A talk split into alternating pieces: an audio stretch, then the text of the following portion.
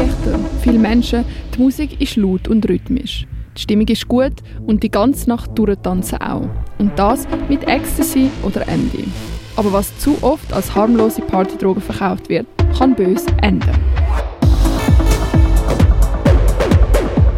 Midomafetamin. Oder 3,4-Methylendioxy-N-Methylamphetamin.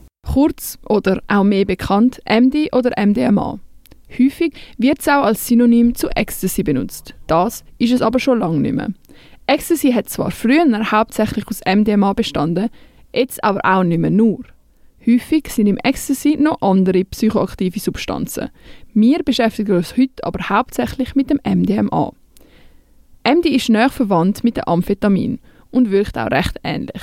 Nämlich im zentralen Nervensystem als Releaser von Serotonin und Noradrenalin und erhöht somit die Konzentration von diesen Botenstoffen in unserem Gehirn. Es dann gleichzeitig noch die Wiederaufnahme von genau diesen hemmt, wird der Effekt nochmal verstärkt. Und so lässt sich auch die Stimmung der KonsumentInnen erklären. Euphorie, eine empathogene Wirkung und eine entaktogene Wirkung. Wie bitte? Kurz gesagt, mehr sozialer Umgang und krassere Wahrnehmung der eigenen Gefühle. Man geht deswegen auch davon aus, dass die Stimmungslage vor dem Konsum verstärkt wird, also sowohl schlechte als auch gute Emotionen. Körperlich wird das Schmerzempfinden reduziert, der Puls wird höher und es kann zur Überhitzung vom Körper auf bis zu 42 Grad kommen. Das aber nicht unbedingt durch Drogen selber, sondern auch durch die krasse körperliche Verausgabung, wie zum Beispiel das Tanzen an einem Rave. Die Pupille weitet sich außerdem sehr und das hört man auch immer wieder, wenn von MD die Rede ist. Aber die Droge kommt natürlich nicht ohne Risiko, sonst wäre es natürlich zu schön, gell? Die unerwünschten Wirkungen hängen jedoch sehr stark von der Dosis ab.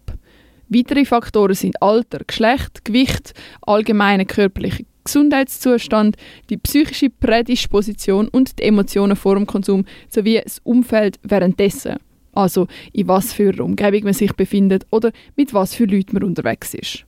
Da kurz eine Zusammenfassung von möglichen Risiken. Pupillenerweiterung und verschwommenes Sehen, Mundtrockenheit, Muskelverkrampfung, Zähneknirschen, Kopfschmerzen, Schwindel und Übelkeit, psychomotorische Unruhe, Trübung der Wachsamkeit, motorische Störungen, verminderte Urteilsfähigkeit, Schlaflosigkeit, Antriebslosigkeit, depressive Verstimmung, Angststörungen.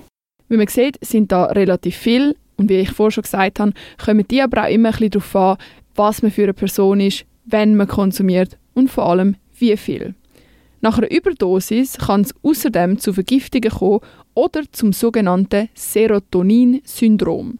Das passiert, wenn der Serotoninspiegel über ein Zeitchen sehr zu hoch ist. Symptome dort davon sind Schweißausbrüche, Durchfall, Überhitzung, Übelkeit, Erbrechen, Schlafstörungen, Herzrasen, Ataxie oder Bewegungsstörung, Angst, Verwirrtheit, eventuell gar Koma. Längerfristig können bestehende Krankheiten negativ beeinflusst werden. Zudem besteht ein gewisser Zusammenhang zwischen dem MD-Konsum und psychischen Krankheiten wie Angstzustände oder Depressionen. Auch wenn die ganze Nacht können durchtanzen verlockend tönt, gibt es das nicht ohne Preis. Natürlich sollten im Allgemeinen keine Drogen konsumiert werden, aber vielleicht ein kleiner Tipp, falls man sich doch zum Konsum entscheidet.